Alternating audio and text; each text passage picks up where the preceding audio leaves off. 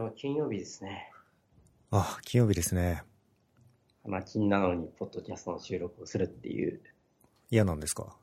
いや、全然嫌ではない。花金とストロボどっちが大事なんですか？それももちろんストロボです。そうですよね。うん、はい。いや、なんか、あんまそういうのないですか？花金とか、意識しないですか？普段。だって、金曜日の六本木とか混んでるだけで、そんなにね、もちろん気分的には、ああ、明日土日だっていうのはあるんですけど、うん。飲みに繰り出さなくてもいいかなっていう感じはあります。うん。まあ、六本木は花金だっていう人に溢れてるんで、そうですね。まあ、自分はいいかなみたいな。金曜日こそ早く帰って家でゆっくりした方が。土日に備えるっていう意味だ。そうですね。いつになったら、お犬まけに招待してもらえるのかなと。ああ、いつでもいいんですけど。多分奥さんあれだと思うんですよね。スーパーカーの話をしたくてうずうずしてると思うんですよ。あ、確かに。じゃあ、スケジューリングしましょう、これは。はい、あと、シシマルとも遊んでほしいんで。そうですね。子犬めは元気ですか？あ、もう元気があり余ってて。ちょっと嫌そうな。いや、いいんですけど、なんかもう、なんていうのかな、子供は自分に正直なんで、なんていうの、羨ましいですね。そういう意味。先週、会社のファミリーデーで会社に来たんですけど、はい、会社の、人が、AR とかのゲームを作ってたんですね。はい。で、なんかクレーンゲームあるじゃないですか、ゲームセンターにあるような。はい。あれを、まあなんか立体のスクリーンみたいなのを通して、なんか実物っぽくするみたいなゲームを作ってて。はいはい。で、それを、まあ子供たちが試すことができて、やってたんですけど、めちゃくちゃハマってて、誰にも譲らないです。で、なんかまあ、うちのメルペイの社長の、青家さんのお子さんも来て、一緒に並んでたんですけど、譲らなくて。もうやめてくれと思って。気まず。そうですね。ああ、これで給料上がらなかったらどうしようかな。ちょうど評価のタイミングだった。そうですね。ちょっとセンシティブな時期ですからね。そうそう。サラリーマン的にはそんなことを考えてしまう。子供はね、そんなことをいざ知らず。そうっすね。親の気持ちは考えず、まあ、欲望に正直だなと思って、はい、面白かったです。そう、なんか先日、ファミリーデーって言って、メルカリ社員に、何ですか、こう、の家族さんとか、友人とかを、まあ、招待するみたいなイベントがあったんですよね。はい。で、結構、たくさんの方が来てくれたみたいで。うん。何百人、600人とか言ってましたね、確か。で、なんか我々が普段当たり前のように見てるオフィスの中とかを、なんか、ああ、すごい綺麗とか言ってくれたりとか、結構43階眺めがいいんで、うん。そこもいいねとか言ってくれたりして、結構ね、良かったですよね。うん、良かったです。あと、メルペイのオフィスは、去年は入れなかったんですよね。家族の人でも。今年は解放されて、はい。解放はしてないけど、同伴だったら OK みたいな。あ、そうそう。同伴は、そうですね。そうです。で、事前にちょっと社外に見せらんないやつは隠し気味で、うん。でも解放したっていう感じだったかな。まあ、いい取り組みだなと思いました。うん。そうですね。まあ、普段一緒にどういう人と仕事してるのかとかもわかるんで。うん、いいですね。家族側にとっても。お犬間さん、今日声の調子めっちゃいいっすね。あ、今日ポップシールドをつけてるんで、ちゃんと。今日めっちゃいいっす。本当ですか。はい。ありがとうございます。はい。はい。じゃあ、アジェンダに行きましょうか。最近、Z シェルやめて、バッシュにしたんですよね。なんでですか？なんかZ シェルの機能を全く使いこなせてないんで、もうバッシュでよくねみたいな。ゼッシュとバッシュの差分が僕分かってないんですけど、どういったところがあるんですかね。例えばすごく分かりやすいところだと、バッシュってデフォルトだとコマンドの履歴って他のセッションと共有できないんですよね。なので例えば iTerm でそのタブを2つ開いていて、でまあ2つターミナルがある状態でコマンドを打ち込むと、それぞれの履歴がまあ独立して存在するんで、あ、これ別のターミナル打ったや、このコマンド実行したいんだけど、再実行したいんだけどみたいなことができない。なるほど。あ、Z シェルもデフォルトでできないのかな。なんかでもすごい簡単に Z シェルはそれが実現できるんですよね。設定1行足すぐらい。Z シェルのコマンドの履歴って、はい、ゼッシュヒストリーに書き込みっていうわけではないんですか？あ、セッション上に書き込んでますね。多分書き込んでて、それをちょっとどういう仕組みで共有してるのかわからないですけど、まあ、Z ヒストリーに書いてるのは間違いなくて、それをどのタイミングでロードしてるかとかはちょっとわかんないですけど、まあ、とにかく Z シェルだったら簡単にその、別のセッションのコマンドの履歴を共有できるけど、バッシュは結構めんどくさいことをしないと、めんどくさい設定をしないとそれが実現できないとか。そんな便利な Z シェルを抜けてバッシュにしたんですか？あとはですね、まあ、その機能を使いこなせてないっていうのと、あとは僕 TMUX 使ってるんですけど、はい、TMUX でこう新しい、なんていうんだろうな、タブというかを開くときに、その異常に起動が遅いんですよね、Z シェル。で、まあいろんなプラグインロードしてるからだと思うんですけど、それがストレスだったっていうのもあります。うん。うん。まあただこれ結果バッシュに変えて、バッシュでもやっぱいろいろパワーラインみたいな、そのプロンプトのをいい感じにするプラグインとかを入れたりとかして、結果あんまり変わらなくなったっていうオチがあるんです。うん、Z シェル僕は iTerm で使ってますけど、プラグイン的にはオーマイゼッシュとパワーラインといくつかカスタムを入れてるんですね。うん、うん。2018の MacBook Pro でも1秒はかかんないですけど、500ミリ秒ぐらいは、うん、プラグイン読み込みが最初に走ってるんで、まあそこそこ重いんだろうなっていうのは僕も感じてます。ちなみに Z シェルのなんか機能って どういうものを使ってます？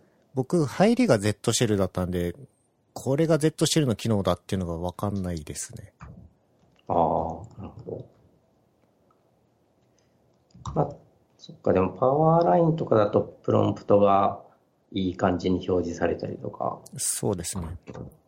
結構見た目大事だと思ってて。はい。おしゃれだとやる気出るじゃないですか。なるほど。僕は反対ですね。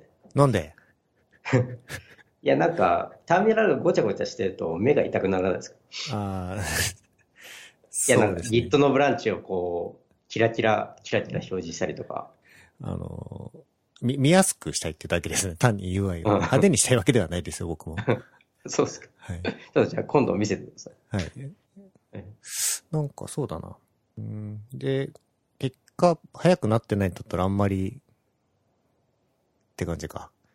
うん。まあ、ただもその、Z シェルって、なんて言うんだろうな。なんか普段そのシェルスクリプト書くときって、まあ、やっぱりバッシュが多いんで、まあ、そういう意味では慣れてるんですよね、バッシュの方。うん、まあ、その文法的には Z シェルの方が複雑だと思うんで、うん、なんかまあ、バッシュなら普段知ってるし、カスタマイズもしやすいかなと思って、まあ、Z シェルに戻すのもめんどくさくなったんで、うんうん、とりあえずバッシュで2ヶ月ぐらい生活してます。次の MacOS から、Z シェルが標準になるような気がしておりまして。そうですね。戻すってことですかね。それはそうですね。完全に逆行してますよ。なるほど。でもバッシュも、そのバージョンアップをちゃんとしていて、結構機能追加とかもされてるんですよね。うん。なので、まあ、自分の要件としては満たせてるし、まあ、バッシュも悪くないかなと思い始めてます。ちなみにフィッシュっていう選択肢はなかったですか？そのフィッシュは、あれも多分、文法が独特だった気がしますね。ちょっとそれで、一旦やめとこうかなと思いました。本当それなんですよね。試したことあります？あります。で、設定ファイルが結構きつくて。絶種に戻ってきました。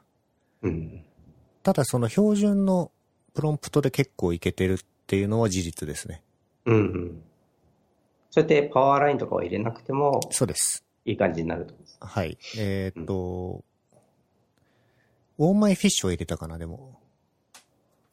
うん。オーマイフィッシュっていうオーマイ絶種みたいなやつがあって、それでだいぶいい感じ。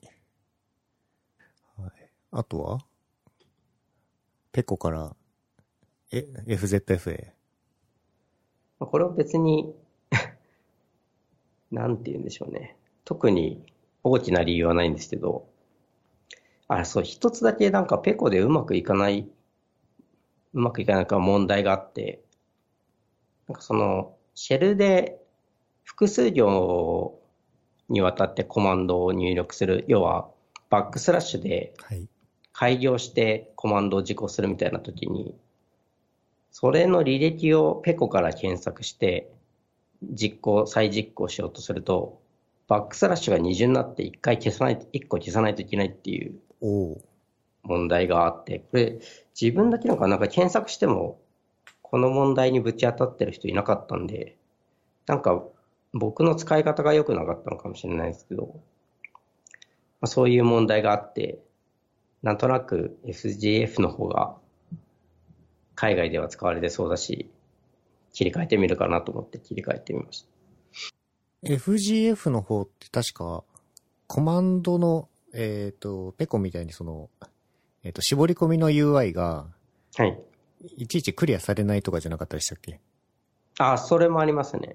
あとその絞り込みの UI を結構環境変数で制御できるのかな。ペコでもできるのかもしれないですね。うん、だからそのターミナルの何%を FGF に使うかとか、はいはい、そういう設定できますね。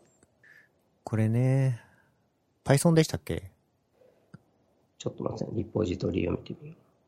これは Go ですね。Go か。実装言語は。まあ、ペコも Go で作られてますけどね。Go なのか。Go だったら、スタンダローンバイナリーですね。そうですね。まあ、特にペコで不満はないけど試してみますね、こっちも。うん。まあ、使い勝手はほとんどどちらも変わらないかなと思いますね。ブログも続いてますね。僕、まあ、月に1個ぐらいは何か書いてますね。ちゃんとした記事を。でもそう、2001年ぐらいから書いてるんで、その、もう、18年ぐらい書き続けている。2001年の記事がないですけど。これ、ここに移行する前ですね。それは、会社の愚痴とかをひたすら書いてた。若かりし頃ですね。そうそうそう。ちょっと、消したい記憶ではある。多分、インターネットアーカイブとかは、掘れば出てくるかもしれない。闇に葬り去りたいやつだ。はい。ちなみにその、仕事の作業環境っていう関連で聞きたいんですけど、はい。コード書くときのエディターって何使ってますか？ VS コードです。若いっていうか、まあ、ナウイですよね。ナウイって言い方があれですけど。おいぬまさんは何を使ってるんですか？僕、インテリジェですね。コード書く。ああ。賢いですよね。でも、起動が重いですよね。そうですね。いや、でも、起動しっぱなしなんで。何ですか？保管が賢いんですか？やっぱ。僕もしばらくインテリジェ使ってないですけど。うん、静的片付け言語であれば、多分、インテリジェに勝るものはないかなと思います。あ、VS コードはあんまり使ったことないんですけど。うん、VS コードって、あんまり設定頑張らなくてもいい感じなんですか？はい。あ、それはいいですね。テーマもいっぱいあるし、拡張機能もいっぱいある。うんうん。拡張機能を作りたいときに自分で作れますよ。おう。いや、まあ、インテリジェもプラグイン書きますよ。Java ですけど。Java、こっちは JS ないし TS で書けますね。ああ。まあ、こっちもコトリとかですから多分使えます。JVM 言語じゃない。そうですよね。JVM で動いてますからね。辛い。ああ、エディタね。やっぱり起動の速さとかは VS コード良いと思いますけどね。うんうん。どのぐらいで起動するんですか？ストレスなく、パですね。1秒ぐらい。あ。1秒、2秒。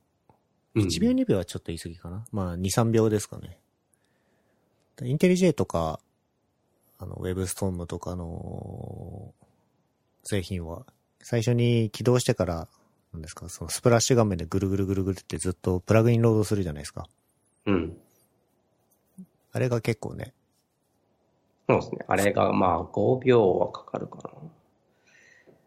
で、さらにその、ファイル、保管のためのこう情報収集でファイルのインデックス作ったりするんで、うん、なんかそれがめちゃくちゃ CPU 使いますね。複数プロジェクト立ち上げるってことないですか？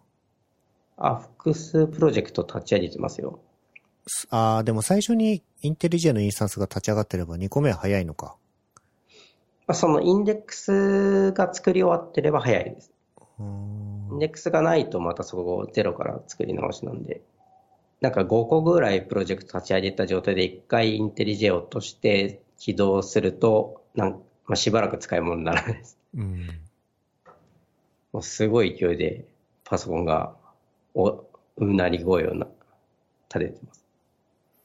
インテリジェとか VS コード以外だと昔はアトムとかサブライムとか、うんうん、Codaとかエディタって結構いっぱいあったじゃないですか。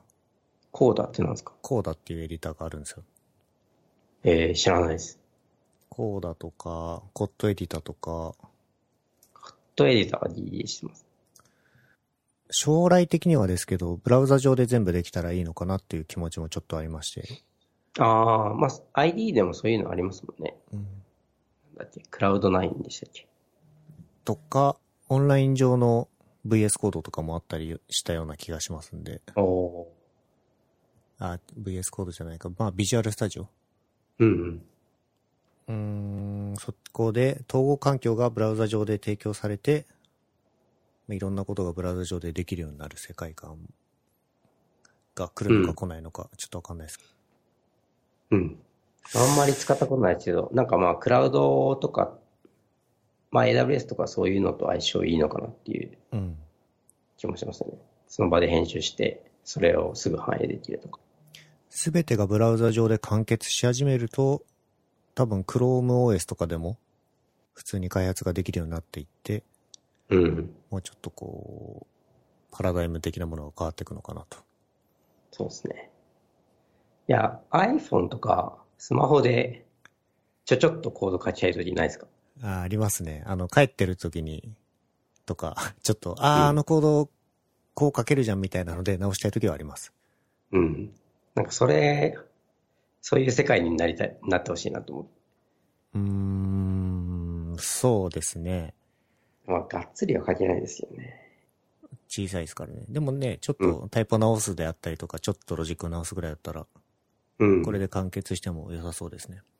そうですね。まあ、もしくは、外付けのキーボードを持ち歩いて、ワイヤレスのまあ、それでちょっと直すとか、うん、うん、だったら意外と生産性悪くないかなっていう気がします。iOS にしても Android にしてもファイルシステムへのアクセスって結構制限してるじゃないですか。はい。特に iOS も。なんでその Git をクローンしてどうこうっていう概念を Android、iOS に持ち込むのは多分難しくって、うん、難しいというか簡単ではなくて多分。なんでさっき言ったそのブラウザで統合環境とかが提供されれば iOS、Android のもできるのかなとちょっと今思いましたね。うん、そうですね。どのぐらいスマホの CPU と画面で使い物になるかはちょっと試してみないと分かんない。なんか GitHub あたりがそういうの出してほしいですよね。一番相性いいと思うんで。バックエンドエンジニア不要論。まあ、このツイッターで、まあ、たまたま見てたんですけど、まあ、エンジニアの友人と飲んでたのですが、そこに出た話題がバックエンドエンジニアが不要になる未来です。まあ、ほぼ間違いないと思うのですが、2、3年でサーバーエンジニアは不要になると思う。まあ、Firebase というテクノロジーを見たら明らか。まあ、さらに言うとその後はエンジニア自体も不要になる未来っていうツイートをしている人がいて、まあ、定期的にこういう話出てくるかなと思ってて、うん、でも今自分がいる会社だと逆にバックエンドエンジニアが一番必要なんですよね。うん、なんかこのなんだろうな差が激しいのがなんか面白いなと思って。まあ要件の高というか高と難易度に依存してるので何とも言い難いんですけど、基本的に物事って抽象する方向に向かっていくので、Firebase であったりとか、まあフロントエンドだとあんまりイメージ湧かないですけど、オウンドとかね。まあ、CMS。そうですね。まあそれを捉えてそういうふうに言う人もいるかもしれないですね。ちょっとここだけ切り取るとなんとも、まあさすがに 2,3 年はないかなっていうのと、まあ部分的にリプレイスできる分はもちろん来るとは思うんですけど、不要かイメージはできてないですね。そうですね。でまあそのなんだろう業界というか。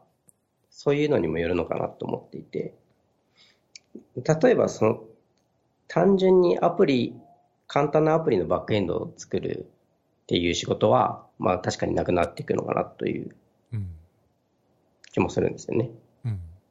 ただ一方でそのうちの会社だと金融事業というかまあ決済もやってるので、そのまあ他の他社とのシステムのインテグレーションというか。まあ、つなぎ込みみたいなのも多くあるので、まあ、そういうところではやっぱりなんていうのかな、まあ、やっぱり複雑なことをやるので、まあ、そういう意味でそのバックエンドエンジニアが今一番人数的にも求められてるっていう背景があるんですけど、なのでまあ、単純にその業界というか作るもの次第でなんとも言えないっていうか不要になることはないとはそうですね。不要と言い切るにはちょっと雑な言論かなとは思いますが、まあ多分これを言ってる人の世界では多分不要になるかもしれない。そうですね。なんかこう、はい、単純になんだ例えば Google を押すだけ必要とかだったら確かにねバックエンド実装はいらなくなる世界観はわかるんですけど、簡略化していく方向があるのはまあそうだなとは思いますね。そうですね。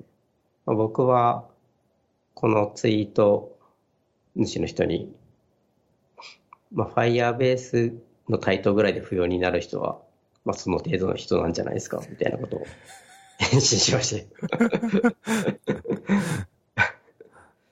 なるほどね。ちなみにその大体こういうなんとかエンジニア不要論でまあ、一番最初にやり玉に上がるのがバックエンドエンジニアとかサーバーサイドエンジニアなのかなと思うんですけど、フロントエンドとかあるんですかね。さっき CMS っていう話が出ましたけど、CMS と不要論か。例えばね、なんだっけな、ネイティブアプリだとヤプリっていう会社がそのアプリをほとんど自動生成するみたいなことをやっていた気がしてて、で、まあ、それもある意味 CMS というか、まあ、それに近い概念なのかなと思うんですけど、うん、多分テンプレートから生成するとかそういうものかなと思うんですけど、そういうムーブメントみたいなのあるんですかね。ムーブメントとまではいかないけど、そのスケッチファイルであるとか、そうフィグマであるとか、そういうデザインデータからコードを書き起こすっていう技術はいろんなアプローチでされてますよね。例えば Airbnb のライブラリとかで書き出せたりとか、まあなんだ、例えばスケッチデータをゼプリンにアップロードしてゼプリンから完全に CSS はコピペできたりとかまではありますけど、でもそれは、まあ、なかなかよくできてるものもあるんですけど、エンジニアが求めるクオリティでないものもやっぱりあったりするので、うん、まあそのユースケース次第というかフロントエンドの方が簡略化されるってことは、もしそれができるとしたら iOS、Android もできるような気がしてて。そうですね。なんでかっていうと、HTML と CSS、まあ CSS は単純なパース可能なスタイルシート言語で、あとは XML なんで、そのレイアウトデータっていう意味は、Android も iOS も XML なんで、うん、近いことが多分できるんですよね。うん。もしそれができるとしたら、どのプラットフォームのクライアントサイドもできると思いました。うんうん。なるほど。すごいです。ちなみにその自動生成されたファイルって、その、なんだろうな、満足がいかんかったら手直ししてどうにかできるものなんですか？それとも全くもうこれは使い物になるから、スクラッチで自分で書き直すみたいな感じですか？その Airb のやつは僕は試したことないで例示してしまいましたが、はい。手直ししてたら、スクラッチとほとんど変わらないような気もしており、なるほど。手直ししないための自動生成なのかなという気もするんですよね。うん、そうですね。大体生成されるコードって汚いですからね。そうですね。汚いというか、冗長というか。からある種割り切ってやることも大事なのかもしれないですね。うん、エンジニアとしてそれができるかどうかは別問題ですけど、うん、確かになんかそうこの話の延長線上でその初めて自分のホームページを作った時にそのホームページビルダーっていう、まあ、PC ソフトがあったんでね。ありましたね。それをまあ1年ぐらい使ってたのかな。使っててなんかもうすごく冗長な HTML を書くんで結局もうめんどくさいから自分で HTML を覚えたんですけど、うん、なんかそれが結構自分のこの業界への接点だったなと思って、うん、なんか例えばなんだっけな、文字を装飾するときになんかフォント例えば赤字にするときって昔はまあフォントカラーみたいな、うん、そういうな感じのタグででそれを赤字をやっぱ黒に戻すっていう操作をホームページビルダーですると、うん、そのフォントのタグのさらに外側にフォントで戻すみたいな、うん、なんかそういう生成になってて、あ、これは辛いって思った記憶があります。直せば直すほど膨らんできますね、こうそうっすね。でどんどんサイズがでかくなっていて一面の、うん、なんか、まあ、自動生成は難しいんだなと。まあ、フロントエンドエンジニアどころかデザインの自動生成とかもねありますからね。それは AI で生成するとかそういうのですか。確かに聞いたことあります。デザイナー不要論。まあでね、飛び火しそうですよね。バナーぐらいだったら生成、なんかそういうありましたね。バナーを自動で生成して勝手に A/B テストしていい方を組み込んでいくみたいな。うん。そういう話を聞いたことがあります。まあでもそういう感じで人間のやることをこうなるべく減らすっていうのは、まあ、機械学習とか AI のいい使い道かなと思いますけどね、うん、そうですね。減らすって意味だと、うん、いろんなことは実際に起こってますからね。うん。まあパーフェクトを目指すとなかなか難しいと思うんですけど。そうですね。確かに。すごい、うん、なんか真面目な話で。じゃあ真面目じゃない YouTube プレミアムの話しますか。YouTube プレミアム僕も課金してますけど。課金してるんですか？課金してますよ。日本で始まってからずっと課金してる気がします。私も同じですね。そんなどこら辺が気に入ってます？広告とYouTube アプリモバイルで再生できること、うん、オフライン再生ができることか、うんうん、ですね。そう、ね、まああとあれかバックグラウンド再生も、あ、そう、あ、いいですよね。YouTube って何見ますか？基本ミュージックビデオですね。ああ、それは特定のアーティストの。そうです。あ、ね、結構似てる気がします。僕もミュージックビデオとか、あとライブ映像を結構見てて、うん、やっぱりそのなんだろうな、例えば Spotify とか Apple Music とかってその、まあ、CD の音源はあるじゃないですか。はい。けどそのライブの音源とか映像はないので、うん、そういう意味では YouTube が僕の好きなコンテンツがある。そうですね。ライブは CD とは違う良さがありますよね。うん。この収録終わったら街に繰り出すんですか？まあ、街に繰り出して夜ご飯食べて街に繰り出して大戸屋行って大手って会社戻ってコードレビューするからっていう感じですね。多分。そんな忙しいですか今。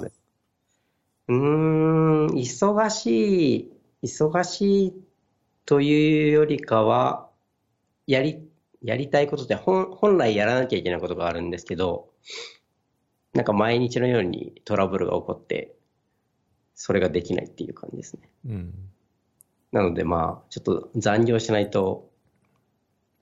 取り戻せないというか、本来やりたいことができないっていうか。明日はファミリーデーですか？明日はファミリー、3連休なんでファミリーデーです。どっか行くんですか？いや、どこも行かないとか、僕の実家に行くぐらいですね。といっても東京ですけど。じゃあ、うん、上沼さんのご両親に。なんですか？ポッドキャスト出てるよって。宣伝。はい、言っておきます。はい、ポッドキャストって何って聞かれるとどうぞよろしくとお伝えください。はい、はい、じゃあまたうちに遊びに来てください。はい、ありがとうございます。それは計画します。はい、はい、じゃあ失礼します。はい、お疲れ様です。お疲れ様です。